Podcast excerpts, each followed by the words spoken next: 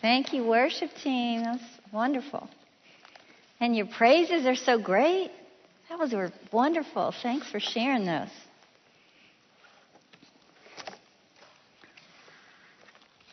I'm glad we're here together to continue to look at um, everything Mark has to tell us about Jesus. We're almost at the end of the chapter. We're going to talk about being bound today. And uh, I had to tell this quick story on Ted. He loves to tell the story of binding his brother Andy. He liked to torture his brother Andy as often as he could. How many of you knew Andy and Susan Kitchens? They're at the church here. Okay, so you know how sweet they are. I don't know why Andy's still sweet because he should have been beating his brother up. But Ted tells the story of his mom had um, one of those army green duffel bags that she would put her laundry in that she wanted to iron. And, and back then he said she would dampen the clothes, open up that duffel bag, throw the wet clothes in there, and then tie that thing tight. So Ted got this incredible idea of what if I stuff little Andy into the duffel bag and put a few clothes on top of him. So as she's reaching for the clothes, all of a sudden she'll touch the top of Andy's head and she'll scream and it'll be so fun. Andy, don't you want to do that? And Andy says, okay. And so Ted's mom has told them she's going to go do ironing, so they run up there. Ted pulls out a few clothes, stuffs Andy in the green duffel bag, stuffs some wet clothes on top of him, ties that string tight. He falls over on the ground, and Ted says, Just wait for mom. It's going to be so great. But cartoons were on, and Ted went downstairs, and he watched a cartoon. And then he watched another cartoon. And then he kept watching cartoons. Meanwhile, his mom is out back gardening. Nobody's with Andy. I don't know what made him remember. All of a sudden, this thought came in his mind, my brother, Andy. and he runs upstairs, and Andy's crying and rolling around uh, in the duffel bag. And so Ted untied him, and he was free until Ted's next adventure of tying up Andy. And I thought about that story. This is really a great picture, even though it's a funny story, of someone who needed to be saved from bondage. This is our story. We're in the darkness, waiting for someone to come and save us from our bondage. But our Savior had to first be in bondage himself. So this was a hard chapter, and it was all about Jesus being bound for us. Did you notice that? Starts out, he's with the Jewish authorities. They've got him tied up. We saw that last week, and they're, you know, um, judging him and criticizing him and pronouncing a verdict on him. And then in this chapter, we see them tie him up and take him and leave him with the Roman authorities. And he's tied up there. And then we see that they drag him and they take him somewhere and he's tied up and they beat him there. And then they take him to a cross and he's bound on the cross by nails in his hands. And then he's taken off of the cross and Joseph of Arimathea binds him in linen cloths and lays him in a tomb. The truth is, Jesus physically arrived in our world, bound in swaddling cloths wrapped around his body, and he left this world bound in the same kind of linen cloths wrapped around his body. He did that for us. He left the splendor of heaven, the glory that was his, to, leave, to live for 33 years on earth wrapped up in our humanity from the moment he got here all the way until his death. From the beginning of eternity, God had a plan for you and for me so we could know him, and Jesus was the plan Jesus, the second person of the Trinity. So from his physical birth until his physical death, he was wrapped in humanity for the sole purpose of your salvation. He was bound by this sacred purpose. So, all of the tying and the nailing that we see and the wrapping in chapter 15 was not man's idea. It was planned by God from the beginning of eternity for us. Jesus allowed himself to be physically bound so we could be spiritually free. Jesus was bound by obedience. It was the will of the Father that his only Son become a guilt offering for our sin, and we know that Jesus chose to obey this. Look at Isaiah 53. We all, like sheep, have gone astray. Each of us has turned to his own way, and the Lord has laid on him the iniquity of us all. He was oppressed and afflicted, yet he did not open his mouth. He was led like a lamb to the slaughter, and as a sheep before her shears is silent, so he did not open his mouth.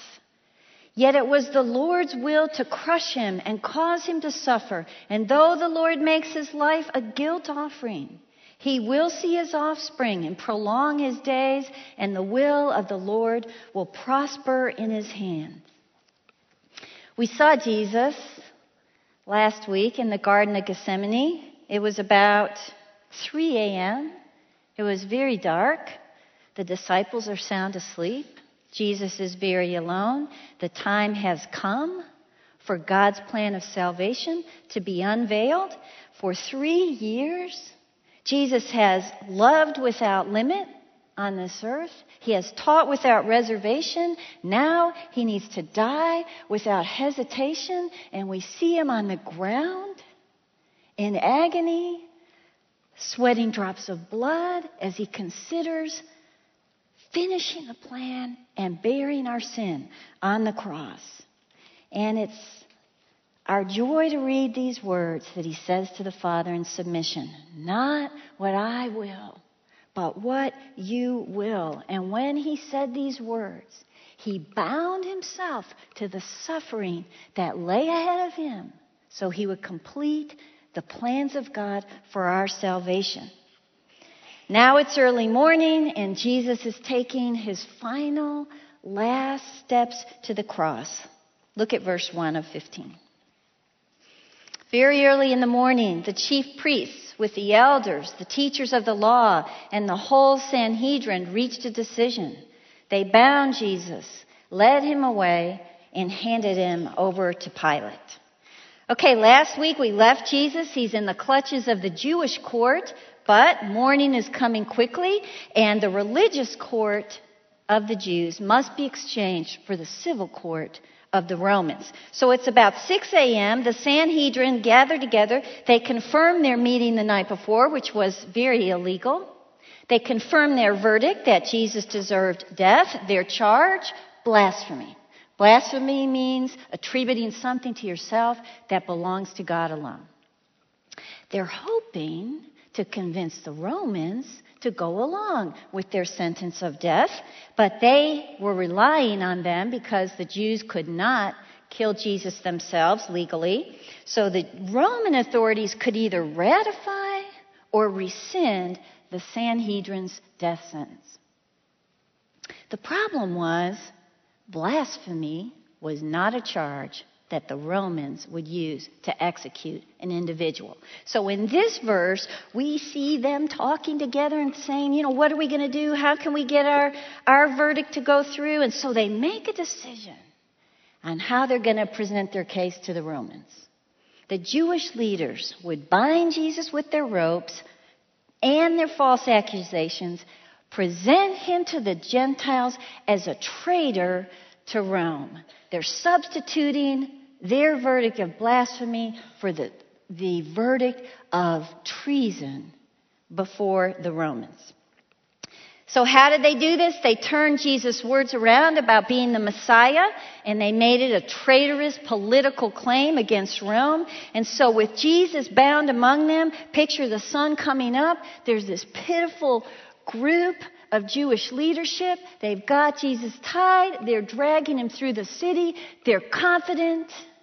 They're strong, they're quick, they don't want anybody much to see them, and they're leaving Caiaphas' house. They're heading to the palace where governors would stay during Passover to try to keep the crowds down, and they're bringing Christ bound with the verdict in their mind of treason against Rome. Look at Luke 23 on your verse sheet. Then the whole assembly rose and led him off to Pilate, and they began to accuse him, saying, We have found this man subverting our nation. He opposes payment of taxes to Caesar, and he claims to be Christ, a king. Now, the Roman civil trial that Jesus went through would have three stages. First, they take him to Pilate. He is the governor to the Palestine area. Even though he lived in uh, Caesarea, he didn't live in Jerusalem. He lived near the Mediterranean, um, and for those of you who have been to Israel, you can actually see where he lived. It was um, the ruins are still there, and there's actually a stone that has his name on it. This is where he came from. He's in the city now because he's trying to keep the peace again with Passover. And when he discovers Jesus is a Galilean, he is very happy because he knows Jesus is innocent. So he turns him over to Herod that will be the second trial. This is Herod Antipas, the Roman ruler in Galilee.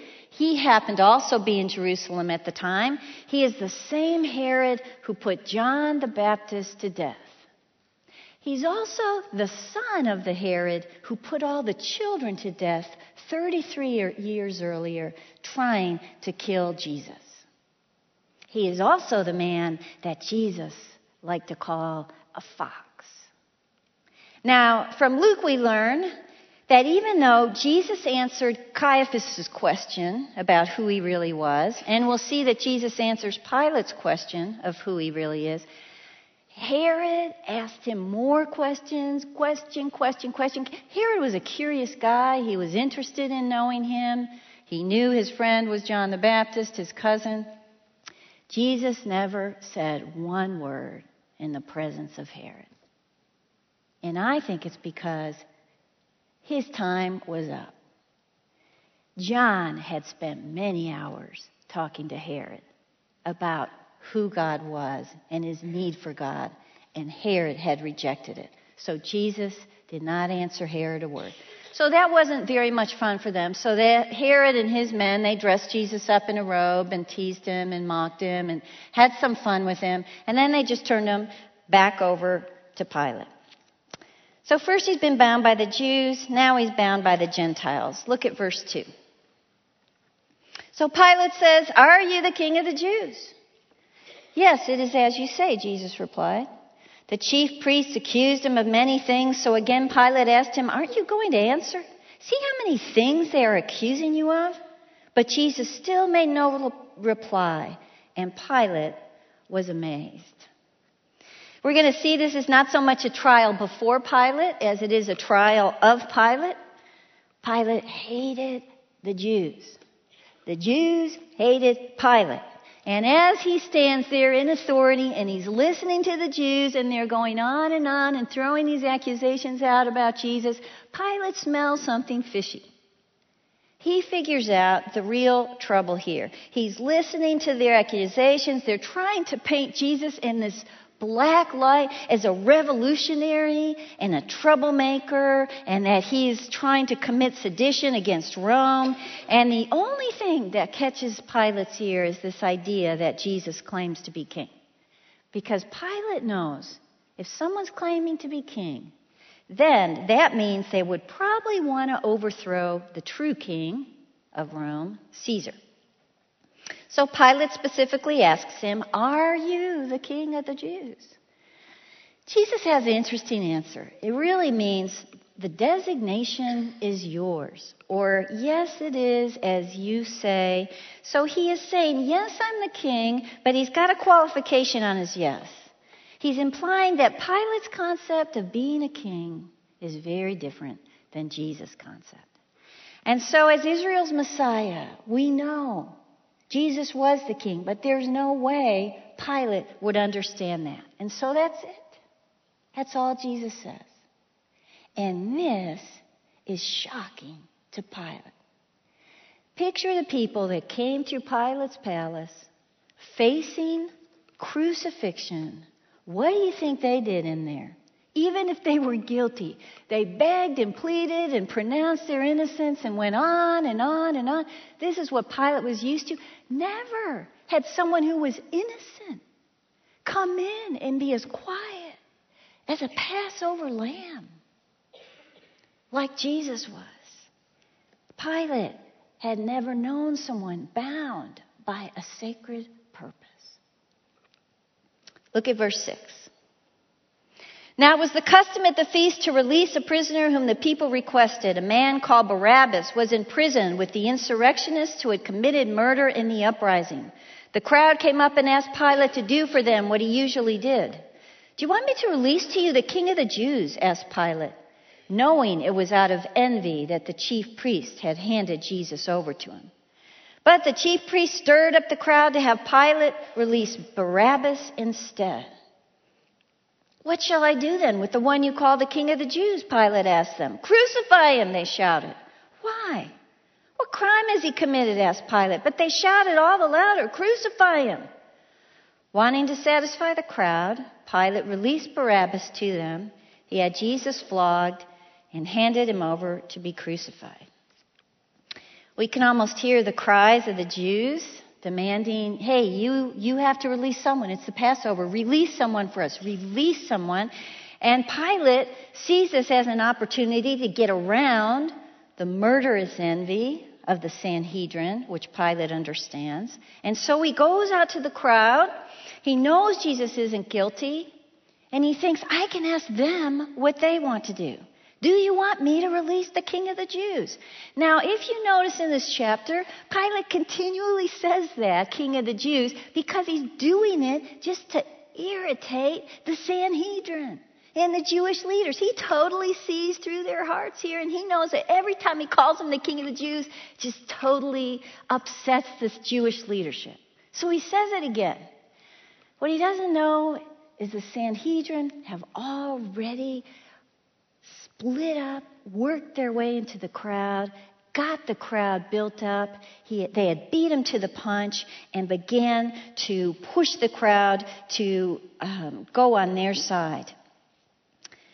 So they decide they want Barabbas. Here's the truth about Barabbas.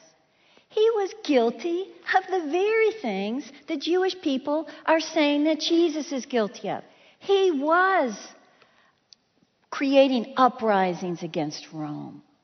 And he was a murderer. We learn from other scripture, a thief.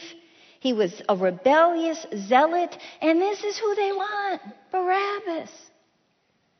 We want Barabbas. When they chose Barabbas over Jesus, the people were saying they loved lawlessness more than the law. They loved war more than they loved peace. They loved violence more than they loved love. So, what are they going to do about Jesus? Well, the chanting began crucify him, crucify him, crucify him. Louder and louder, and we all can't stop but remember just a few days earlier, Jesus rode on a donkey into the city and heard, Hosanna! Hosanna! Hosanna! How can we explain this change? I think there's two ways. One, the crowds wouldn't be exactly the same. I do think probably some of the same people were in both crowds. But this was a crowd that were sort of puppets in the hands of the Jewish leaders. But secondly, Jeremiah gives us an answer. Look on your verse sheet. The heart is deceitful above all things and beyond cure. Who can understand it? Jesus understands it. That was why he was here, to cleanse the heart of deceitful, wicked man. And that is why he would die. So, hey, Pilate's heart is a good example for us here. What's his heart like? His heart is weak. His heart is sick. He knows a man is innocent. And he still condemns him to death. Why? So he can satisfy and please the crowds.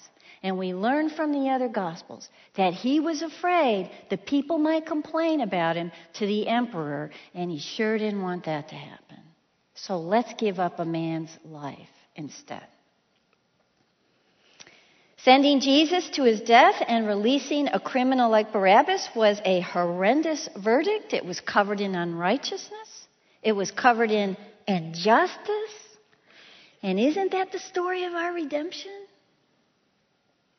The fact that the guilty one suffered, I mean, did not, that, let me read this right, I'm going to say it wrong. The guiltless one was delivered to die, while those who were guilty were set free.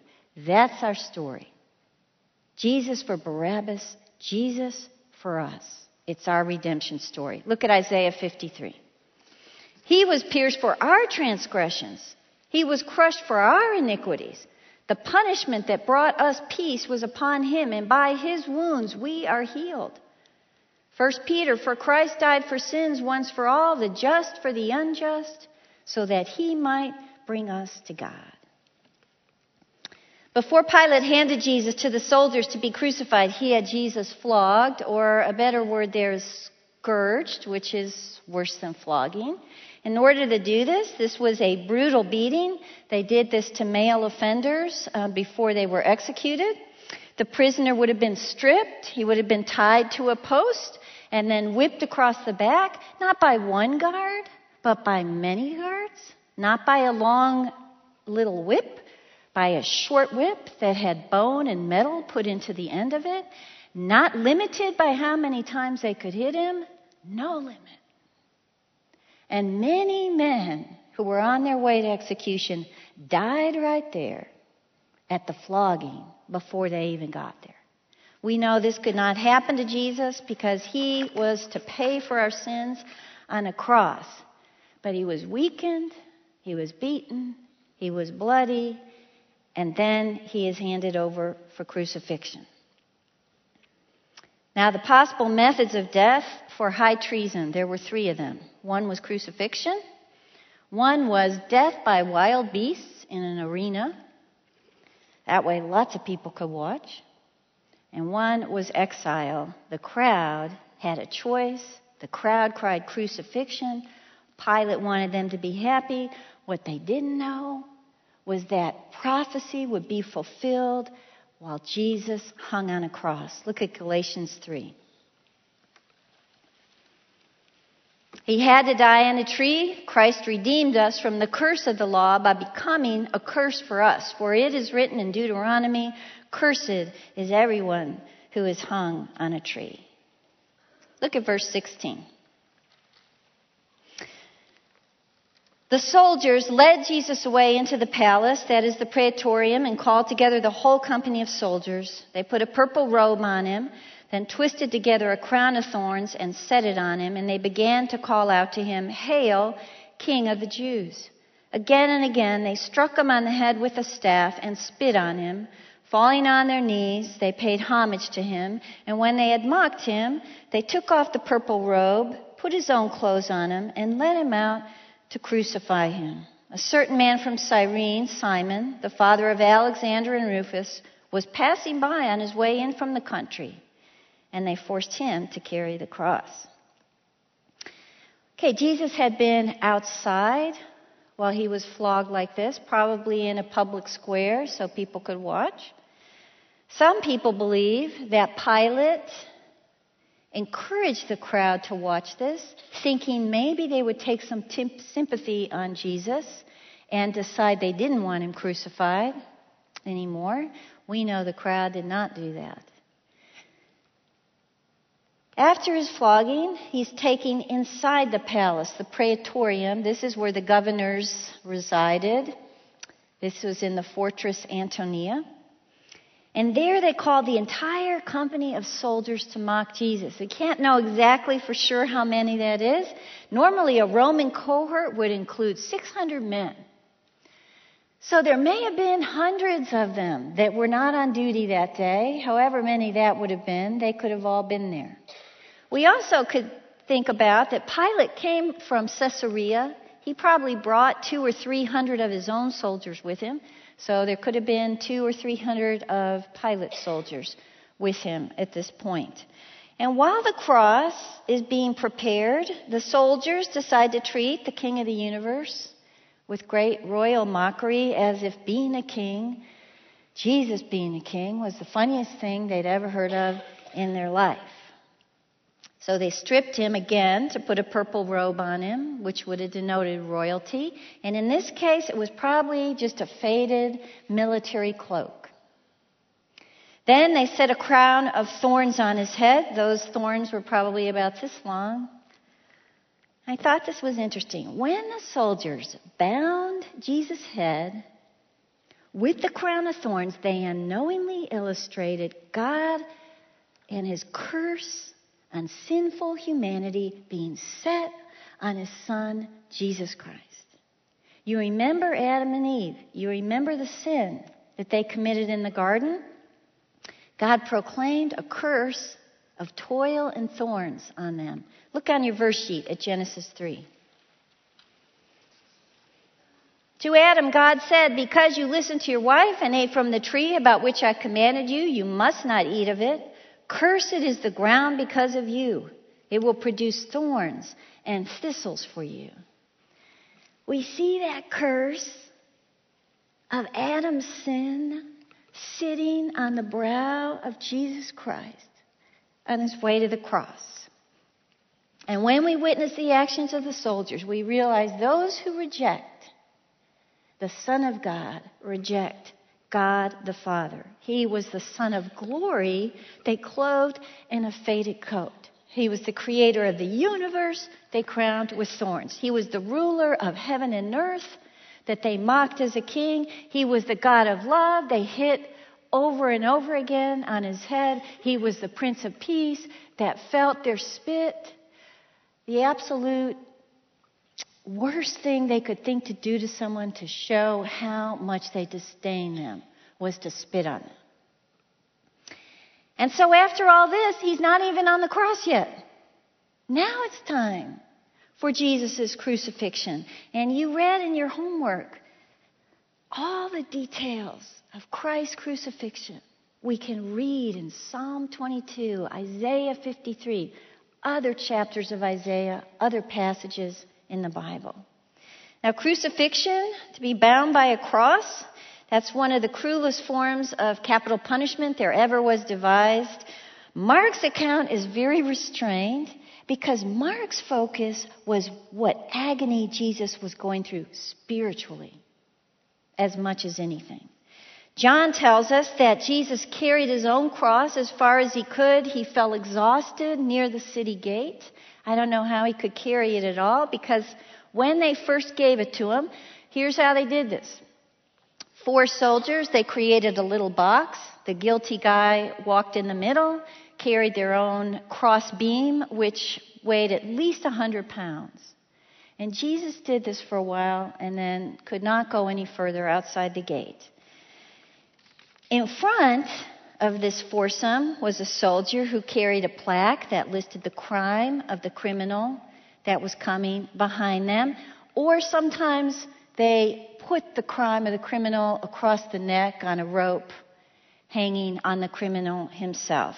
This was the board that they later attached to the cross to define the crime of the person hanging there. And then they walked the longest possible way to the place of execution that they could come up with. So people, they would say, could be warned this is what happens if you disobey with the Roman government, but they also did it because it was fun to have people mocking and yelling and spitting and throwing stones at Jesus along the way. When Jesus could not carry his cross any longer, then the soldiers would have taken their spear and tapped the shoulder of someone that was nearby. In this case, it was Simon. And when they tapped him, they were saying, You carry the cross. And there was no denying that's what you had to do. He either was someone who lived in Jerusalem, but there was a big Jewish community in northern Africa. He might have been coming from there to go to the Passover. The neat part of this story is There is some speculation that Simon and his sons came to know the living God after Simon carried his cross, which is so awesome to think about. And here's why they think that. Mark mentions the names of Simon's son in here. And what that means is he really felt like his readers would know them once they read it in there. And so it seems like they possibly got involved with the new church of Jesus Christ. We see the name Rufus mentioned often in the Church of Rome. Maybe it was one of Simon's sons, Rufus. Okay, let's look at verse 22. They brought Jesus to the place called Golgotha, which means the place of the skull. And then they offered him wine mixed with myrrh, which he did not take, and they crucified him. Dividing up his clothes, they cast lots to see what each would get. Okay, just outside the gates of Jerusalem, it seems like there was a place that looked like death itself. It was barren. It was sort of a knoll. It was rocky. It was um, bald of any kind of vegetation. And it looked like a skull. In Aramaic, we call that Golgotha because that is the Aramaic word for skull. For us, we hear it as Calvary. That is the Latin word for skull.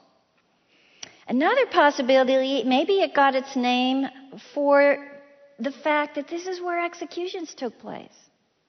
There may have been skulls there. This is where they led Christ. And what they would have done was taken the cross, laid it flat on the ground, and then stretched Jesus out on top of it, pulled his arms out, and then they would have put a nail in each of his wrists. Then they would have picked the cross up, and already in the hole on the ground, they had some stands underneath, they would have lifted the cross and dropped it down into that stand, and then they would have drove the nails into his feet. But you and I know it wasn't the nails that held Jesus to the cross.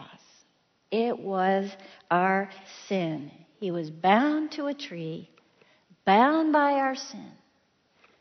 Look at 1 Peter 2. He himself bore our sins in his body on the tree so that we might die to sin and live for righteousness. By his wounds you have been healed. 2 Corinthians. God made him who knew no sin to be sin for us so that in him we might become the righteousness of God. They offered Jesus wine mixed with myrrh. This would have eased his pain a little bit. And I read in uh, some history books that there were women, I thought this was so awesome, that just came and went in that place of crucifixion to do this to the criminals, to try to help their pain when they came on the cross. Jesus refused it because he had to bear man's sin in full consciousness. He wanted to taste the true depth of man's sin. And then a victim's personal belongings. Remember, I told you about the four men that that followed Christ and led him, and then you had the guy in the front. Those were the people that got to get the clothing of whoever was being executed. A Jewish man wore five articles of clothing: an inner robe, an outer robe, a belt, and uh, sandals, and something on his head. And so, as Jesus has just been placed on the cross, there beneath the cross, these men are coldly throwing dice to decide which article of Jesus' clothing they want to take. And this made me think of John 1. He was in the world, and though the world was made through him, the world did not recognize him. He came to that which was his own, but his own did not receive him. Look at verse 25. It was the third hour when they crucified him. The written notice of the charge against him read, The King of the Jews. They crucified two robbers with him, one on his right and one on his left. And those who passed by hurled insults at him, shaking their heads and saying, So, you who are going to destroy the temple and build it in three days. Come down from the cross and save yourself. In the same way, the chief priests and the teachers of the law mocked him among themselves. He saved others, but he can't save himself, they said. Let this Christ, this King of Israel, come down now from the cross that we may see and believe. And those crucified with him also heaped insults on him. We know from Mark that the crucifixion took place at about 9 a.m. That would have been the third hour for Jew, Jewish time. Again, Pilate got the last word by the board that he had hanging over Jesus' head, the King of the Jews. And we know from the rest of the Gospels that the whole saying was, This is Jesus of Nazareth, the King of the Jews. It was written in Greek, it was written in Latin, it was written in Hebrew, so everybody could read it and understand it. Pilate knew this would infuriate the Jewish leaders, and he was right. And they sent a group that came to him and said, We want you to have it say, He said he was king of the Jews. And Pilate answered, What is written is written. And it stayed. And we think, oh, that was just because Pilate was being vengeful. But with Jesus' true title over his head, God was vindicating his son even up to the point of his death. This is who Jesus really was. Jesus was the king, crowned at last, reigning from a tree. On either side of Jesus hung two robbers, most probably friends of Barabbas, wishing they got off as easy as Barabbas. Remember James and John when they came to Jesus saying, We want to be on your right, we want to be on your left. And Jesus said, Can you drink the cup that I'm about to drink? Yes, we can. The robbers were occupying the very places James and John thought they would be able to occupy. Looking at the faces closest to the cross, we see some interesting things. We see the soldiers laughing along with the crowd as Jesus hangs in the air. We see the robbers on either side mocking and insulting him. We see curious people passing by on their way to the marketplace yelling insults at him. And we see all the Jewish leadership laughing, yelling out insults. And then unknowingly, one of them yells out a deep truth. He saved himself but he can't save others. No, he saved others, but he can't save himself. That was true. If Jesus wanted to save us, he had to sacrifice himself. He wouldn't save himself. That was part of God's plan. To descend from the cross was not a physical impossibility for Jesus, it was a spiritual impossibility if he was going to walk the path of messiahship that God had laid out for him. One deep truth in the insults one deep lie in the insults. The Jewish leaders say, Come down from the cross, and then we will see and we will believe. Okay, first of all, this is backwards. Faith is about believing and then seeing. And secondly, these guys had seen and seen and seen some more. Miracle after miracle. It didn't matter what they saw. If Jesus had decided to pull the nails out of his wrists, climb down the cross, and walk up to them, they still would not have believed because what it takes to come to Christ is to recognize we have a sinful heart and we need salvation. And that is not where the Jewish people were.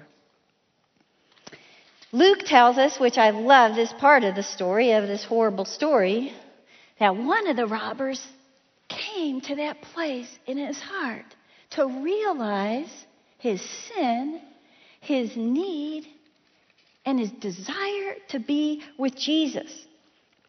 He asked for his mercy, and Jesus told him, You will be with me today in paradise.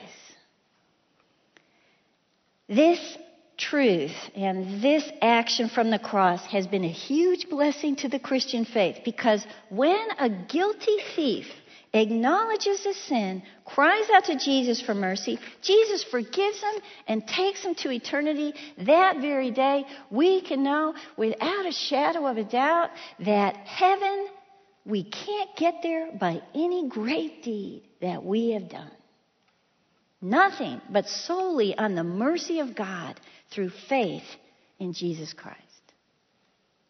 Look at verse 33. At the sixth hour, darkness came over the whole land until the ninth hour. And at the ninth hour, Jesus cried out in a loud voice, Eloi, Eloi, lama sabachthani, which means, My God, my God, why have you forsaken me? When some of those standing near heard this, they said, Listen, he's calling Elijah. One man ran, filled a sponge with wine vinegar, put it on a stick, and offered it to Jesus to drink. Now leave him alone. Let's see if Elijah comes to take him down. With a loud cry, Jesus breathes his last. The curtain of the temple was torn in two from top to bottom. And when the centurion, who stood in front of Jesus, heard his cry and saw how he died, he said, Surely this man was the Son of God. Jesus has been on the cross for three hours, and at noon, suddenly something finally silenced this angry mob. Blackness, a strange blackness, covered the whole land at noon. It was like the plague the curse that God sent in Egypt many years earlier. And I think the fact that God sent darkness at soon shows his omnipotence, but it is also showing some something else. He's sending it on those who have decided to reject the light of the world. You reject the light of the world, here's what's left total darkness. No matter how dark it was for the people, we know it was much darker for Jesus because during this blackness, the perfect eternal communion between the Father and the Son was broken. That is when Jesus cries out, Psalm 22, My God, my God, why have you forsaken me? Communion was broke, but God had not deserted Jesus. Jesus had walked the exact path that God had laid out for him. He would not, God would not desert him. So we must remember that this is true about Psalm 22. It begins in anguish, it ends in victory. So when we hear Jesus say, My God, my God, this is an affirmation of his faith. He still believes in his Father. He's crying out, and he understands it's going to start with anguish. It's going to end with triumph. There are tons of prophecies in the Old Testament that start with despair and quite never get off it. Jesus didn't choose to speak those. He spoke the one that ended in triumph. He knew God would be there for him. So, what was the abandonment by God? In that dark hour, the wrath of God that we deserve fell on Jesus. And we know there was no barrier, and there could be no barrier, between the relationship between God the Father and God the Son. The only thing that could come between them was sin. And since we know Jesus was sinless, we know it was our sin that caused the separation in their communion. And I don't think any of Jesus' physical pain compared to the spiritual pain of Jesus bearing the world's sins. There's no way we can grasp it. Here's the only thing I thought about. If somehow we could grasp the nature of the punishment for sin, which is eternal separation from God, we might be able to grasp a little bit of the depth of the agony borne by Jesus. Eternal separation by God is what he was feeling as he was on the cross. But he was bound to do it because he was bound by a sacred purpose. So, with open arms, Jesus accepted God's wrath over our sin and made it possible for us to have free access to the very presence of God. Jesus cried out in Aramaic, which they didn't expect, and some people misunderstood what he was yelling. They thought he was calling for Elijah the prophet. Some Jews believed that you could call on Elijah, he would help you if you were righteous in times of great need. Um, but since they didn't consider Jesus righteous, they probably were continuing to mock Jesus here and they, they tell him to call out, and then they run to get something for him to drink. Now, we learn from the other Gospels, Jesus spoke here and said, I thirst. And so they took this concoction, a sponge soaked with wine, vinegar, eggs, and water, and they put it to his lips, and he drank this. Now, you have to think, why in the world? He's about to die. He's about to be physical. He said, Why did he do that? I think it was so he could wet his very dry lips, wet his very dry mouth, and cry out with great victory, It is finished. And he wanted everybody to hear it. And that's what he did. And then he chose to breathe his last. Never had that ever happened at a crucifixion. Never would it happen again. Most people hung there for days. They were fully conscious and then they went into a coma. And if they wouldn't die, then they broke their legs so they couldn't lift themselves to breathe anymore. That was the normal way people were crucified. Jesus had been on the cross since 9 a.m. and at 3, he says it is finished. He gives up his will, he gives up his life voluntarily, and he breathes his last. Immediately, the earth shook, and the temple of the curtain, the thick curtain of the temple, was split in half. It had separated man from the very presence of God in the Holy of Holies through Christ. Now we get to walk through that veil and have fellowship with our Creator who loves us. I want you to read verse 39 with me. So, everybody find that in their Bible. Even if you have a different translation, we're going to read it. Ready?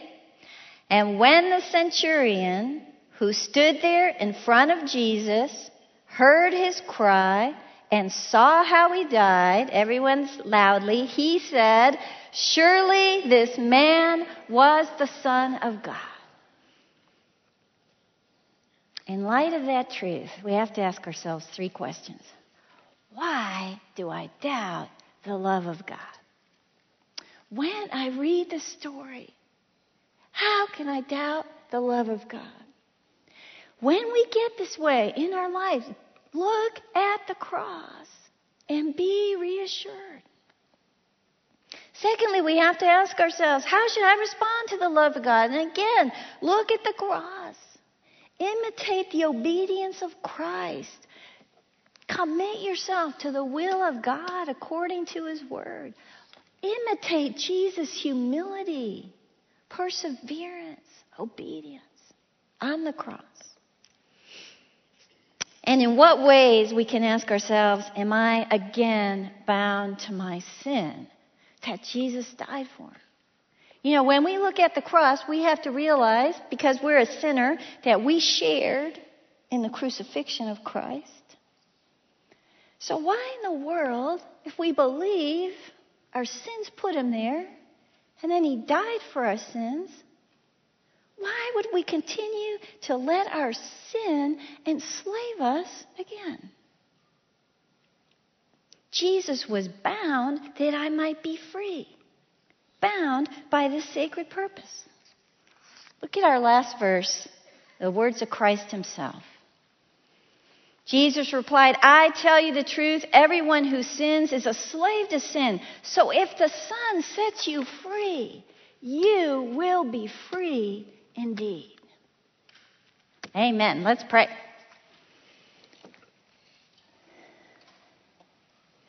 Lord, we praise you for every truth in your word today.